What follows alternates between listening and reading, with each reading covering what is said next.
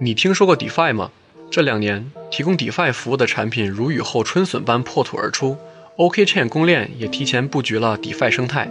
那么被大家热烈讨论的 DeFi 究竟是什么呢？DeFi 是 Decentralized Finance 英文简写，翻译过来就是去中心化金融，主要指在区块链上建立的各类金融产品。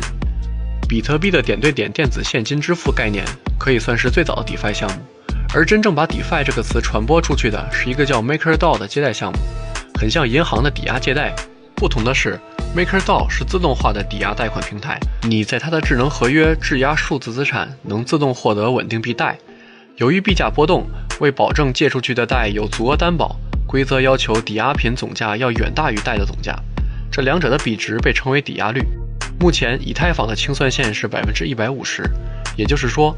如果以太坊价格下跌，导致抵押率降低到百分之一百五十，平台就会自动拍卖抵押的以太坊。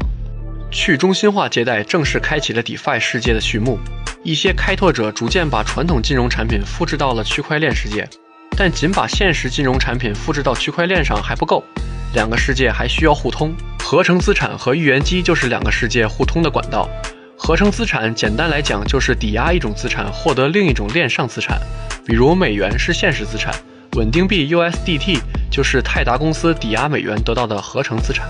通过这个工具，我们可以把现实资产映射到链上，而预言机则是把现实世界的数据传输到区块链上的通道。许多 DeFi 智能合约的运转需要现实数据的输入，比如上面提到的 MakerDAO 协议，就需要获取以太坊的实时价格。有了预言机，DeFi 才能和现实世界互通，为我们提供金融服务。了解了这些 DeFi 项目后，你可能还会有疑问：对比传统金融，DeFi 有哪些优势呢？传统金融的信任是建立在银行、支付宝这样的机构背书之上，你只能出于对机构的信任去交易。但就像隔着箱子看东西，我们对它内部的金钱流转过程一无所知。而区块链让我们从相信银行这样的特定机构过渡到相信代码程序。查看 DeFi 协议的代码，你可以直接确认协议规则和资金流转的过程。所以在使用 DeFi 协议时，它对你是完全透明的。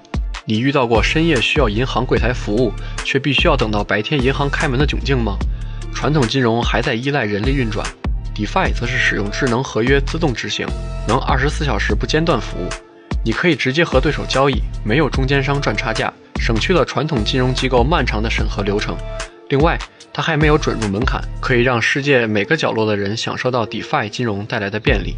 同时，DeFi 的可组合性也是一大亮点，就像搭乐高积木一样，各个协议之间可以相互调用，开发人员能快速组合出满足用户需求的新产品。如此一来，创造一个 DeFi 产品的难度被大大降低，也让我们普通人能更容易获得优质的金融服务。那么，集众多优点于一身的 DeFi 就是完美的吗？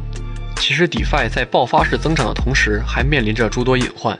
DeFi 代码开源带来透明优势的同时，也更容易被黑客攻击。仅今年上半年就有至少十五起安全事件发生，DeFi 项目开始被投资者戏称为“黑客提款机”。面对这一系列给用户带来巨大资金损失的安全事件，DeFi 引入了保险机制来应对这类风险。我们看到，DeFi 生态还在不断的自我进化与完善。就像比特币在2008年金融危机后建立了一个新的去中心化支付系统。DeFi 也正在塑造一个新的金融模式。虽然 DeFi 目前发展仍处于起步阶段，还面临着种种阻碍，但是 DeFi 所具有的透明、便捷和可组合性的能力，能解决存在于传统金融领域的缺陷。我们相信 DeFi 将在不远的将来爆发出更大的潜能。了解 DeFi，就上 OKEX。